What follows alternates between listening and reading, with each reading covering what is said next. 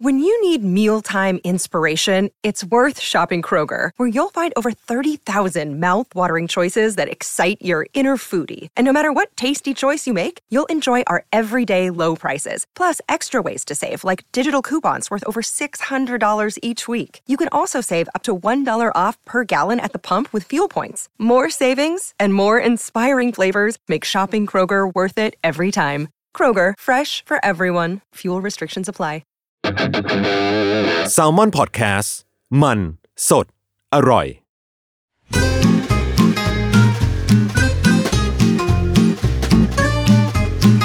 Day One Podcast กับย้อยนภศรศิวิราช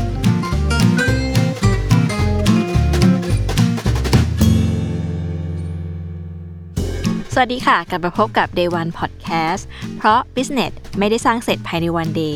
รายการที่หยิบเรื่องต้นทางของ passion และการเติบโตของคน ธุรกิจและของแบรนด์ มาเล่าให้คุณฟังกับยุ้ยนภษร ศรีวิลาศ คณะบรรณาธิการจากสำนักพิมพ์แซลมอน แฟนตัวยงที่รักการเล่าเรื่องธุรกิจที่ดีค่ะ พบกันทุกวันพุธที่ Salmon Podcast แบบนี้เช่นเคยนะคะ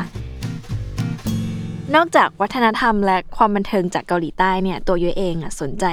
ไลฟ์สไตล์ของคนหนุ่มสาวเกาหลีในยุคใหม่นี้มากๆเลยค่ะ ยิ่งช่วงนี้ที่เดินทางไม่ได้นะคะ ก็ต้องอัปเดตเรื่องราว หรือว่าสิ่งใหม่ๆเนี่ยผ่านโซเชียลมีเดียดูจนระบบอัลกอริทึมของ Instagram อะค่ะ ประมวลผลยุ้ยว่าเป็นคนโซลทิพย์ไปแล้วด้วยนะคะ นี่เล่าขนาดนี้เนี่ยเพื่อจะบอกว่าช่วงที่ผ่านมาเนี่ยค่ะยุ้ยเห็นสาวสาวๆสาวเก๋ต่างๆ ใน IG เนี่ยเขาใช้เซรามิก หรือว่าของแต่งบ้านหน้าตาคุ้นมาก ไปส่องดูก็จำได้ค่ะว่าเป็นแบรนด์ยานาการนะคะ ซึ่งเป็นแบรนด์ไทย ที่บอกว่าจำได้เนี่ยเพราะว่างานของยานาการนะคะเป็นเอกลักษณ์มาก ๆ งานเซรามิกเนี่ยของเขาน่าจะดูแบบ mass แต่ว่าก็ดู niche อยู่นะคะ ดูครั้งแรกเนี่ยมองไม่ออกเลยว่าจริงๆจะเป็นเซรามิกเป็นเหล็กหรือว่าเป็นแก้วด้วยซ้ำดีไซน์นะคะก็ล้ำแล้วก็แปลกใหม่มากๆ ก็เลยไม่แปลกใจเลยที่งานของยานาการเนี่ยจะไปอยู่ใน IG ของคนเก๋ๆนะคะ แล้วก็ ตอนนี้จะบอกด้วยว่าดังมากในหมู่คนเกาหลี แล้วก็จากที่เคยขายในร้าน selected shop นะคะ ตอนนี้เนี่ยเขามีผู้จัดจำหน่ายจริงจังด้วย จริงๆค่ะยานาการเนี่ยเป็นแบรนด์ไทยที่ดังมากๆอยู่แล้วในไทยนะคะ คนรักเซรามิกหรือคนรักงานคราฟน่าจะต้องรู้จักแบรนด์นี้ แต่ที่น่าสนใจมากก็คือวิธีคิด แล้วก็ที่มาของโจทย์ธุรกิจที่น่าสนใจค่ะ แม้ว่าจะเริ่มในช่วงขาลงของเซรามิกนะคะ แล้วก็มีหลายคนเนี่ยหวังดีคอยเตือนเสมอว่าเอ๊ะอย่าไปเริ่มทำเลยอะไรเงี้ยเพราะมันยาก แต่พวกเขาก็ทำมันขึ้นมานะคะ แถมอยู่ยาวนานเป็น 10 ปีด้วย ซึ่งปีนี้เนี่ยเป็นปีที่ 11 แล้วก็เป็นปีที่เศรษฐกิจทั้งโลกเนี่ยมันเหมือนจะถูกแช่เย็นเอาไว้เนาะแต่พวกเขาอะค่ะกลับบอกว่ารายได้ที่เข้ามาในปีนี้เนี่ยกับเป็นปีที่เยอะที่สุดตั้งแต่ก่อตั้งมา แถม 80%เนี่ยมาจากการส่งออกค่ะ ย้ยก็เลยนัดหมายพิเศษนะคะ เพื่อจะไปคุยกับคุณกลิน กลินพิษยบุตรนะคะ แล้วก็คุณนก พัชรพันธ์ตั้งมติธรรมนะคะ จากยานาการ คุยกันถึงเดวันของยานาการค่ะ ในมุมที่เริ่มทำธุรกิจ แล้ววันที่ไปเติบโตที่ต่างประเทศนะคะ ก่อนจะเข้าเรื่องขอขอเล่าที่มาที่ไปของชื่อเล็กน้อยนะคะชื่อของยานาการเนี่ยมาจากคอนเซปที่ตัวคุณกลินผู้ก่อตั้งเนี่ยสนใจเรื่องของเวลา ในมิติที่เวลาเนี่ยสามารถเปลี่ยนแปลงพื้นที่นั้นๆ ได้ พี่สาวคุณกลินก็เลยตั้งชื่อให้ว่ายานาการนะคะ โดยยานเนี่ยแปลว่า พาหนะที่นำไปสู่จุดมุ่งหมาย ขณะที่ว่านะเนี่ยมาจาก ATS นะคะ แล้วก็การเนี่ยมาจากเวลา ซึ่งในความหมายเป็นภาษาอังกฤษเนี่ย Y A R N ยานเนี่ยยังแปลว่า เรื่องเล่าได้ด้วย Day One Podcast ตอนที่ 7 พบกับ Day One ของยานาการ แบรนด์เซรามิกสัญชาติไทยที่ดังไกลไปถึงอเมริกา ญี่ปุ่นและเกาหลี กับ 1. ธุรกิจที่มีโจทย์ตอนเริ่มต้นมาจากการมองเห็นของเสียในโรงงานเป็นของสวย 2. เริ่มต้นในช่วงขาลงของเซรามิก นั่นทำให้เกิดสิ่งที่พิเศษของยานาการ ซึ่งก็คือผิวสัมผัสที่ทำให้เห็นแล้วนึกถึงแก้ว เหล็กและก้อนหิน และ 3. เลือกที่จะทำของแบบไม่มี season ไม่มี spring summer เพราะอยากให้คนได้ใช้ของไปตลอด 4. แบรนด์ที่เกิดมา 11 ปี โดยปีนี้เป็นปีที่รายได้เยอะที่สุดเพราะการส่งออก และข้อ 5. บัญชี สิ่งที่ไม่คิดว่าสำคัญแต่กลับสำคัญมากในวันแรกค่ะ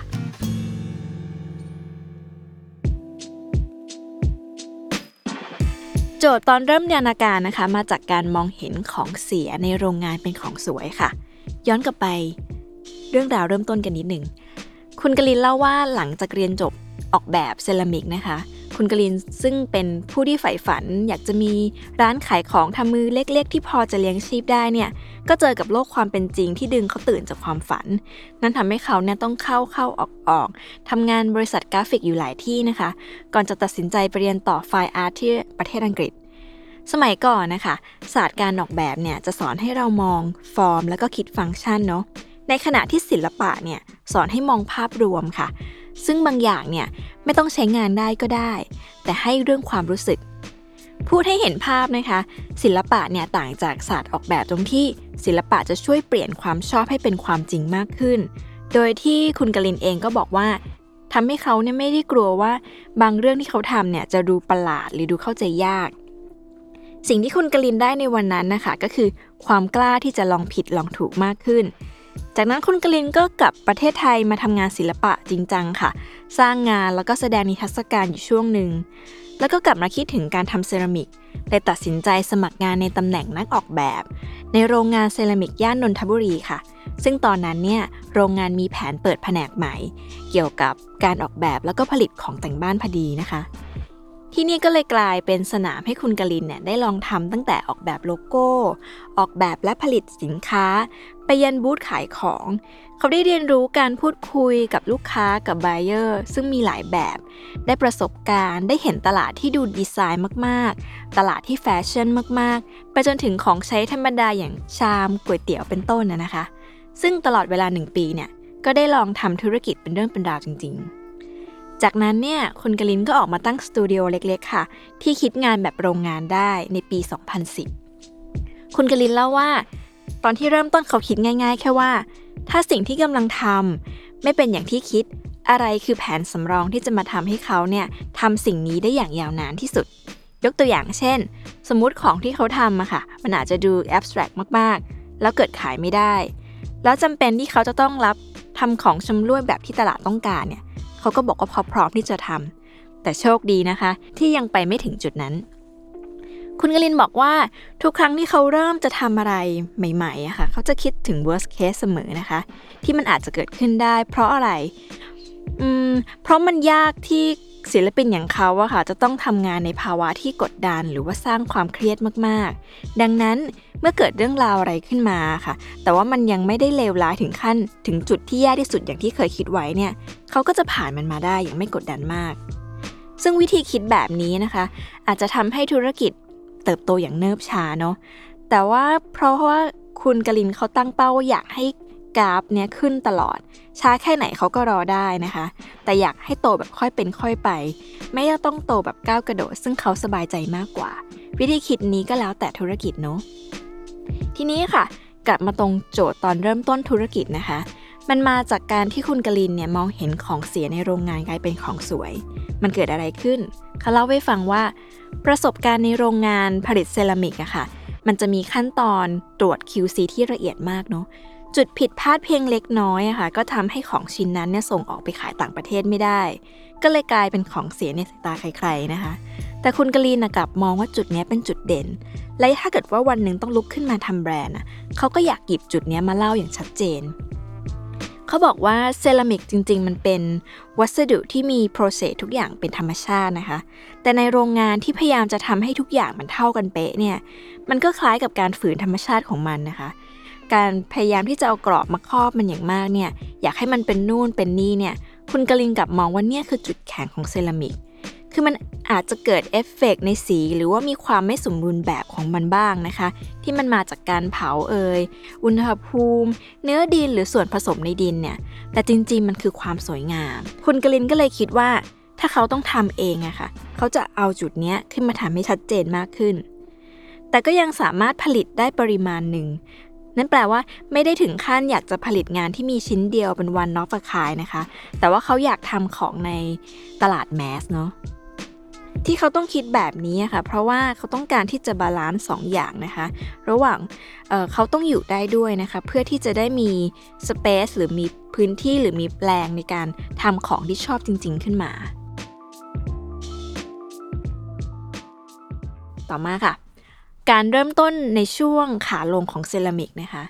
ปัญหาของเซรามิกนะคะ คือการผลิตที่ควบคุมยาก แล้วก็ใช้เวลาในการผลิตนาน ยิ่งเมื่อเจอกับจีนนะคะ ซึ่งเขาเพิ่งเปิดประเทศเนี่ยแล้วก็มาพร้อมด้วยเทคโนโลยีที่ดีกว่า แล้วก็ผลิตได้เร็วกว่าเนี่ยทำให้ทุกอย่างที่ผลิตจากจีนถูกกว่าประเทศอื่น ๆ มากนะคะ โรงงานเซรามิกในไทยเนี่ยก็ทยอยปิดตัวลงไปเยอะ เพราะว่า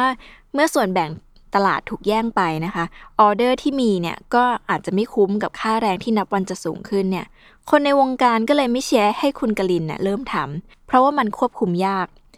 แผนของคุณกลินก็คือ งั้นก็ปรับสิ่งที่มันควบคุมยากเนี่ยค่ะให้ควบคุมได้ โดยที่ความเออร์เลอร์ของมันเนี่ยไม่ใช่เรื่องผิด แต่ว่าเป็นส่วนหนึ่งของการออกแบบ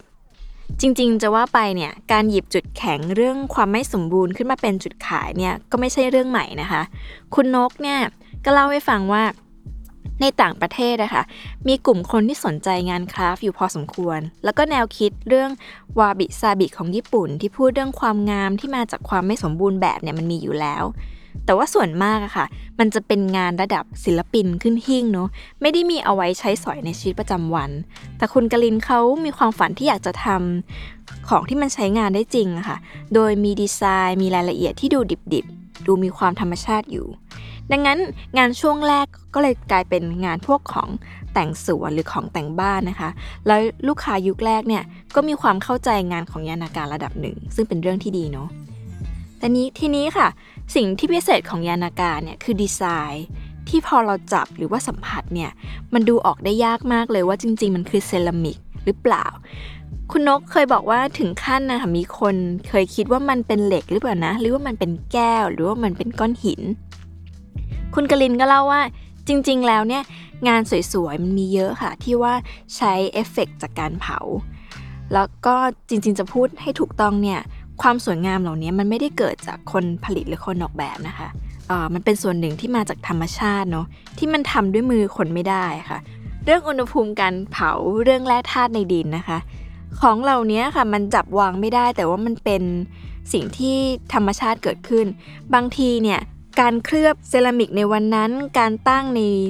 เตาหรือว่าขมเหลาที่มันเกิดอะพวกนี้มันกำหนดความสวยงามของเซรามิกทั้งหมดนะคะ มันไม่สามารถเอามือมนุษย์เนี่ยไปเพ้นหรือพยายามทำให้มันออกมาแบบนี้แบบนั้นตามที่ต้องการได้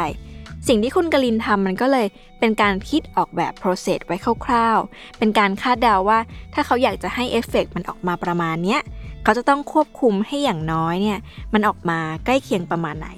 อันนี้คือกระบวนการทำงานค่ะ งานจากยานาการเนี่ยเป็นงานที่ตั้งวางอยู่ที่ไหนนะคะ ก็จะให้ความรู้สึกว่าตัวเองไม่ได้เป็นพระเอก หรือว่าสร้างความหวือหวา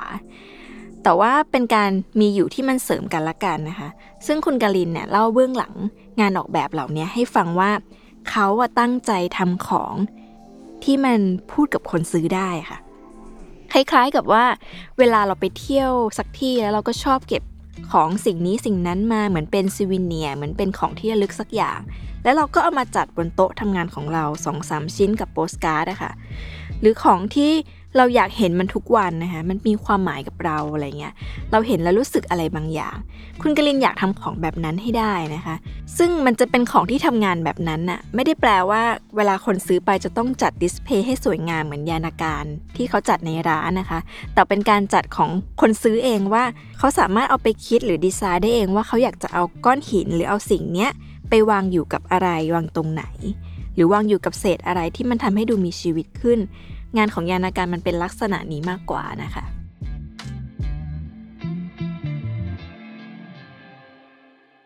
เรื่องต่อมาคือการที่ยานาการเนี่ยทำของไม่มีซีซันค่ะ มาดูกันว่าตลอด 11 ปีที่ผ่านมานะคะ งานของยานาการในเปลี่ยนไปยังไงบ้าง อย่างที่บอกค่ะงานในช่วงแรกเนี่ยคุณกลินเล่าว่า พอเป็นเซรามิก คนก็จะชอบคาดเดาว่ามันจะต้องมีฟังก์ชัน ใช้ทำอะไรสักอย่างนะคะ ในขณะที่ตัวเขาเนี่ยเป็นคนที่ชอบงานส c ลเจอร์มากๆ ซึ่งเขาก็รู้ดีว่างานแบบนี้ไม่ค่อยมีใครซื้อ ยกเว้นว่าคนที่ชอบงานนั้นจริง ๆ จึงทำงานที่มันเหมือนส c ลเจอร์แต่ว่ามีฟังก์ชันค่ะ ตั้งวางดูแล้ว วางอยู่กับอะไร ก็ดูเหมาะกับพื้นที่นั้นๆ หรือว่ามีความเป็นมากกว่าแจกันเฉยๆยกตัวอย่างเช่น ตุ๊กตาตกแต่งสวนนะคะ ที่มันแต่งสวนได้ด้วย แล้วมันก็ใช้เป็นแจกันได้ด้วยนะคะ ซึ่งการคิดแบบนี้มันทำให้เขาเนี่ยขายงานได้ง่ายขึ้น เหตุผลที่คนชอบงานของยานาการนะคะ ก็คือสิ่งที่เขาออกแบบขึ้นมาส่วนใหญ่มันจะเป็นสัตว์เนาะที่อยู่ในท่าทางของ การเคลื่อนไหว ซึ่งพอไปวางอยู่ในพื้นที่เนี่ยมันก็จะดูเหมือนมีชีวิตยกตัวอย่างเช่น ดีไซน์ที่เป็นผีเสื้อขยับปีก หรือว่านกหันหัว ซ้ายขวาค่ะทำให้คนส่วนใหญ่เนี่ยคาดหวังว่างานของยานาการเนี่ยมันจะต้องเติมเต็มธรรมชาติแบบนี้เสมอนะคะ ซึ่งถ้าเป็นคนทั่วไปเนี่ยเมื่อรู้ว่าของชิ้นนี้มันขายได้แน่ก็จะยิ่งทำออกมาเยอะๆ แต่คุณกลินเนี่ย เลือกที่จะปรับแล้วก็ใส่สิ่งที่ตัวเองชอบลงไปนะคะ ซึ่งได้แก่พวกของที่มันดูไม่มีชีวิต เช่น ภาพหัวกะโหลกหรือว่าท่อนไม้นะคะ และเมื่อวางของที่ไม่มีชีวิตอยู่กับของที่มีดูมีชีวิตอะคะ่ะ มันก็เสริมกันสำหรับเรานะคะ มันทำให้คนซื้อเองก็รู้สึกว่าไม่เบื่อ แล้วก็พยายามจะตามเก็บงานแบบนี้เรื่อยๆเนาะคุณนกซึ่งรับผิดชอบเรื่องการตลาดอะคะ่ะเขาก็เล่าให้ฟังว่า ช่วงที่ยานาการเข้าสู่ ปีที่ 3 ที่4อะค่ะแบรนด์เนี่ยเริ่มอยู่ตัวได้แล้ว แล้วก็เป็นช่วงที่แบรนด์เนี่ยเริ่มทำสิ่งที่ดูไม่น่าจะขายได้ออกมามากขึ้น แต่ทั้งคุณกลินและคุณนกเนี่ยชอบมันมาก ๆนะคะ ถึงแม้ว่าลูกค้าที่มาซื้อจริงๆอะจะมีจำนวนนับมือได้นะคะ แต่ว่าก็เป็นสิ่งที่แบรนด์เนี่ยเลือกจะทำเพราะว่าถ้าแบรนด์อยากเติบโตอะค่ะ มันก็จะต้องมีเรื่องราวประมาณนี้เนาะ โดยที่ ของของยานาการเนี่ยอย่างที่บอกค่ะ สิ่งที่เขาทำขึ้นเนี่ยมันไม่มี season ไม่มี spring summer autumn winter ใด ๆ นะคะ ที่ว่าจบฤดูกาลแล้วต้องมาโละของขาย แต่เขาตั้งใจทำของที่อยู่ได้ตลอด แม้ว่าทำของใหม่ๆขึ้นมาค่ะ มันก็สามารถวางกับของคอลเลกชันเก่าได้อย่างกลมกลืน อย่างที่คุณกลินเนี่ยเขาสนใจเรื่อง Life Circle นะคะ พวกวัฏจักรวงจรชีวิตสัตว์พวกเนี้ยเมื่อก่อนเขาเคยทำผีเสื้อขึ้นมาค่ะ แล้วต่อมาก็ทำหนอน ซึ่งตอนแรกเนี่ยไม่ได้ตั้งใจจะขายหนอนนะคะ แต่พอลูกค้ามาเห็นก็ขอก็ชอบมากแล้วก็ขอซื้อไปสำหรับคนทำแบรนด์เนี่ยนี่อาจจะเป็นความสุขนะคะ ที่การที่แบรนด์เนี่ยมันโอเคอยู่ในระดับหนึ่งได้ แล้วก็ทำของขายดีบ้างขายไม่ดีบ้างนะคะ แต่เขารู้สึกว่ามันต้องมีสิ่งนี้ยูว่าเรื่องนี้มันสำคัญ เพราะว่าบางทีหลายครั้งที่เรารู้สึกว่า เราทำบางอย่างแล้วมันกดสูตรความสำเร็จแล้วเราก็จะทำสิ่งนี้ออกมาเสมอ เพราะว่ากลัวว่าถ้าทำอย่างอื่นออกมาตลาดจะไม่ตอบรับอะไรเงี้ยจนสุดท้ายแล้วอะเราก็จะลืมจิตวิญญาณที่เราเคยอยากทำบางอย่างขึ้นมาไปออกลืมสิ่งนั้นลงไปนะคะ มาถึงเรื่องการเติบโตในต่างประเทศนะคะ จริง ๆ ด้วยงานด้วยเอกลักษณ์ของงานที่ทำเนี่ยทำให้ยานาการเองเป็นแบรนด์ที่มีลูกค้าต่างประเทศตั้งแต่ปีแรก ๆ แล้วก็มีเพิ่มขึ้นเรื่อยๆอย่างไม่ต้องสงสัยเลยค่ะ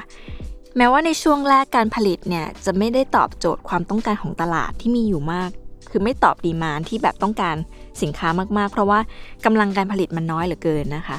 แต่ว่าเมื่อถึงเวลาหนึ่งที่ต้องเติบโตอะค่ะ เขาก็เริ่มมีคนในครอบครัวมาช่วย แล้วก็มีคุณนกมาช่วยดูเรื่องธุรกิจ ดูเรื่องการส่งออกให้นะคะ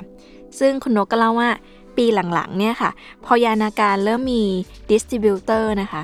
แนวโน้มที่ออกมาก็เลยจะเป็นว่าตลาดนะต้องการ tableware หรือว่าพวกจานชามที่ใช้บนโต๊ะเสียเยอะ ซึ่งจริงๆ เนี่ย ตอนแรกสิ่งนี้ไม่ได้อยู่ในความสนใจของยานาการเท่าไหร่นะคะ แต่ว่าตลาดนี้เป็นตลาดที่ใหญ่มาก แล้วก็มีเรื่องการส่งออกจำนวนเยอะ มันเป็นเรื่องของ volume แล้วก็มีการ repeat order สั่งซ้ำเป็นจำนวนมากค่ะทำให้ยานาการเนี่ยทำ tableware ในเยอะขึ้นในช่วงหลังๆ ยานาการเนี่ยเป็นแบรนด์ที่เปิดมา 11 ปีแล้วนะคะ โดยปีนี้เป็นปีที่รายได้เยอะที่สุด เพราะว่าการส่งออก จริงๆ ถ้าพูดถึงภาพรวมของตลาดส่งออกนะคะ คุณนกก็เล่าว่าภาพรวมของตลาดส่งออกอะคะ่ะ มันจะมีการเติบโตขึ้นทุกปีอยู่แล้วจากการไปออกงานแฟร์ ซึ่งจริงๆ เนี่ย ทุกวันนี้ค่ะโลกมันแคบลงเนาะ การที่เราใช้แค่โซเชียลมีเดียเนี่ย ใครจะไปคิดคะว่า การใช้แค่ Instagram เนี่ย ก็ทำให้ได้ลูกค้าโฮลเซลส่งออกได้นะคะ เพราะว่าสมัยก่อนเนี่ย คุณนกเคยเล่าว่าตอนที่เขาเริ่มจะทำตอนที่คุณกาลินเริ่มจะทำแบรนด์นะคะ เขาก็ไปศึกษาเจ้าอื่นๆนะคะ ว่าเขาเติบโตกันยังไง ก็ ทุกคนก็บอกเหมือนกันหมดว่า การจะทำงานคราฟงานเซรามิกส่งออกได้เนี่ยจะต้องไปออกงานแฟร์ที่เยอรมัน ไปออกงานแฟร์ที่ฝรั่งเศส จะต้องไปไปปีละกี่ครั้ง ซึ่งทั้งคุณนกและคุณกลินก็รู้สึกว่าโอ้โห มันใหญ่เกินตัวมากๆนะคะ เพราะว่ากำลังการผลิตเองก็ไม่ได้เยอะขนาดนั้น จริงๆ เขาก็เลยเรียกแซวเล่นๆว่ามันเป็นการตลาดแบบ low cost ที่ใช้โซเชียลมีเดียนำเสนอตัวตนของแบรนด์ที่ชัดเจนออกมานะคะ โดยเคล็ดลับเนี่ยมันอยู่ที่การนำเสนอ คุณนกบอกว่าครึ่งหนึ่งเนี่ยมันมาจากความชอบส่วนตัว ในขณะที่อีกครึ่งหนึ่งเองเนี่ยทางแบรนด์ก็ต้องเก็บข้อมูลเหมือนกันนะคะว่าลูกค้าชอบอะไรแล้วก็ผสมมันออกมา ซึ่งสิ่งนี้ค่ะมันก็เกี่ยวกับกระแสที่เกาหลีด้วยคุณนกเล่าว่าจริง ๆ แล้วยานาการนะคะ มีขายที่เกาหลีมานานหลายปีแล้วค่ะ แต่ว่าเพิ่งจะมี distributor เจ้าใหญ่เซ็นสัญญาเนี่ยเมื่อปีที่แล้วนี่เอง เขาเล่าว่าก่อนช่วงโควิดอะค่ะ ยานาการก็มีการทำร้านใหม่ขึ้นมาเนาะแล้วก็มีคนเกาหลีเนี่ยมาเที่ยวเมืองไทยเยอะ แบรนด์ยานาการเองเนี่ยก็เป็นแบรนด์ที่มีขายอยู่ในที่เกาหลีหลายปีแล้ว ดังนั้นคนเกาหลีที่รู้จักเนี่ยเขาก็จะอยากแวะมาที่ร้านนะคะ จนครั้งหนึ่งเนี่ยก็มีหนึ่งคนค่ะเป็นบล็อกเกอร์ที่ชื่อดังมากนะคะมาที่ร้าน แล้วคนนี้แหละค่ะที่เป็นคนนำพา distributor ซึ่งเป็นเพื่อนเนี่ยทุนโนก็เล่าติดตลกว่าจนนับจนวันนี้นะคะ ตั้งแต่ คุณบล็อกเกอร์คนนั้นเข้ามาจนถึงวันที่เซ็นสัญญาเนี่ยเขาก็ยังไม่ได้มีการพบหน้ากันเลย เพราะว่าสถานการณ์โควิดเนาะจริงๆเนี่ยแม้ว่ายานาการที่เกาหลีเนี่ยจะราคาแพงกว่าที่ไทย 2 เท่าตัวนะคะ เพราะว่ามันจะมีค่าขนส่ง ค่าภาษีค่า คนเฝ้าร้านค่า PR ต่างๆเนี่ยยานาการณเกาหลีก็ยังขายดีมาก ซึ่งที่น่าสนใจก็คือต้องยอมรับว่า ที่ยอดมันเติบโตขนาดนี้ค่ะเพราะว่าคนเกาหลีบินมาซื้อไม่ได้นะคะ เพราะถ้าเขาบินมาซื้อได้เนี่ยที่ไทยมันก็ถูกกว่า การส่งออกก็คงจะยากกว่านี้ คุณโนก็เลยเล่าให้ฟังว่าตั้งแต่เปิดแบรนด์มา 11 ปีอะค่ะ ปีนี้เนี่ยกลับเป็นปีที่ยานาการทำรายได้เยอะที่สุด เพราะว่ามาจากการส่งออกเนาะซึ่งมีการเซ็นสัญญากับตัวแทนจากญี่ปุ่นแล้วก็เกาหลีใต้ค่ะ ขณะที่คนญี่ปุ่นและคนเกาหลีใต้ที่อยู่ประเทศไทยเนี่ย เมื่อเห็นว่าแบรนด์ของเราอะค่ะ ขายในประเทศของเขาเนี่ยเขาก็สนใจแล้วก็มาดูมาซื้อสินค้าที่ร้าน ซึ่งทำให้ตัวแบรนด์เองเนี่ย ก็ได้กลุ่ม expat เป็นกลุ่มลูกค้าใหม่เพิ่มขึ้นด้วย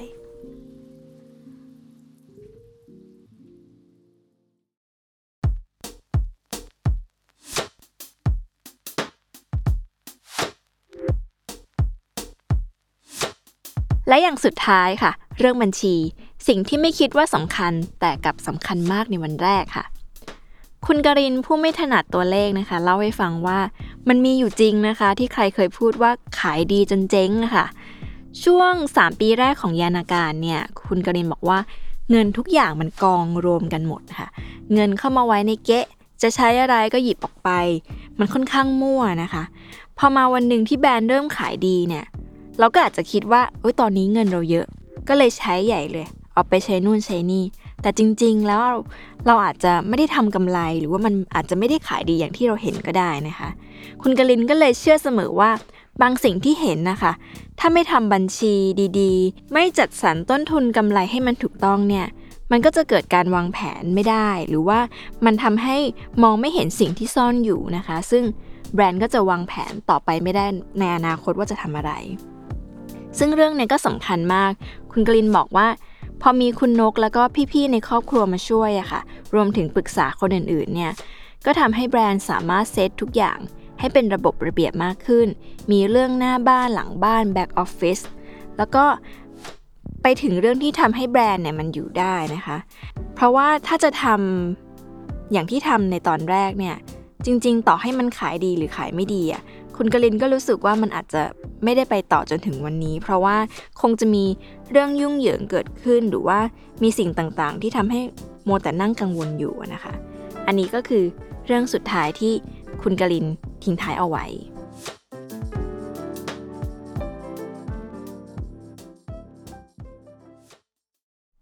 และนี่ก็คือเดวันของยานาการค่ะ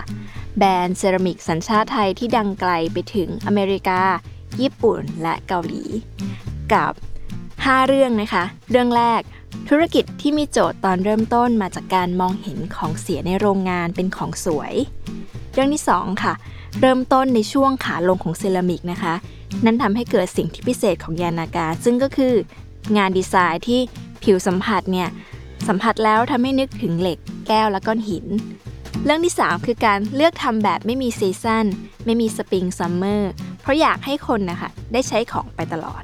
4 คือเรื่องที่แบรนด์เนี่ยเปิดมา 11 ปีแล้ว แต่ปีนี้กับเป็นปีที่ทำไรายได้เยอะที่สุดเพราะการส่งออก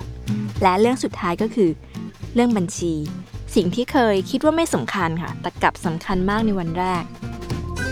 แล้วกลับมาพบกับ Day One Podcast เพราะ Business ไม่ได้สร้างเสร็จภายในวันเดย์ กันใหม่ในวันพุธหน้านะคะ ในทุกช่องทางของ Salmon Podcast สำหรับวันนี้ สวัสดีค่ะ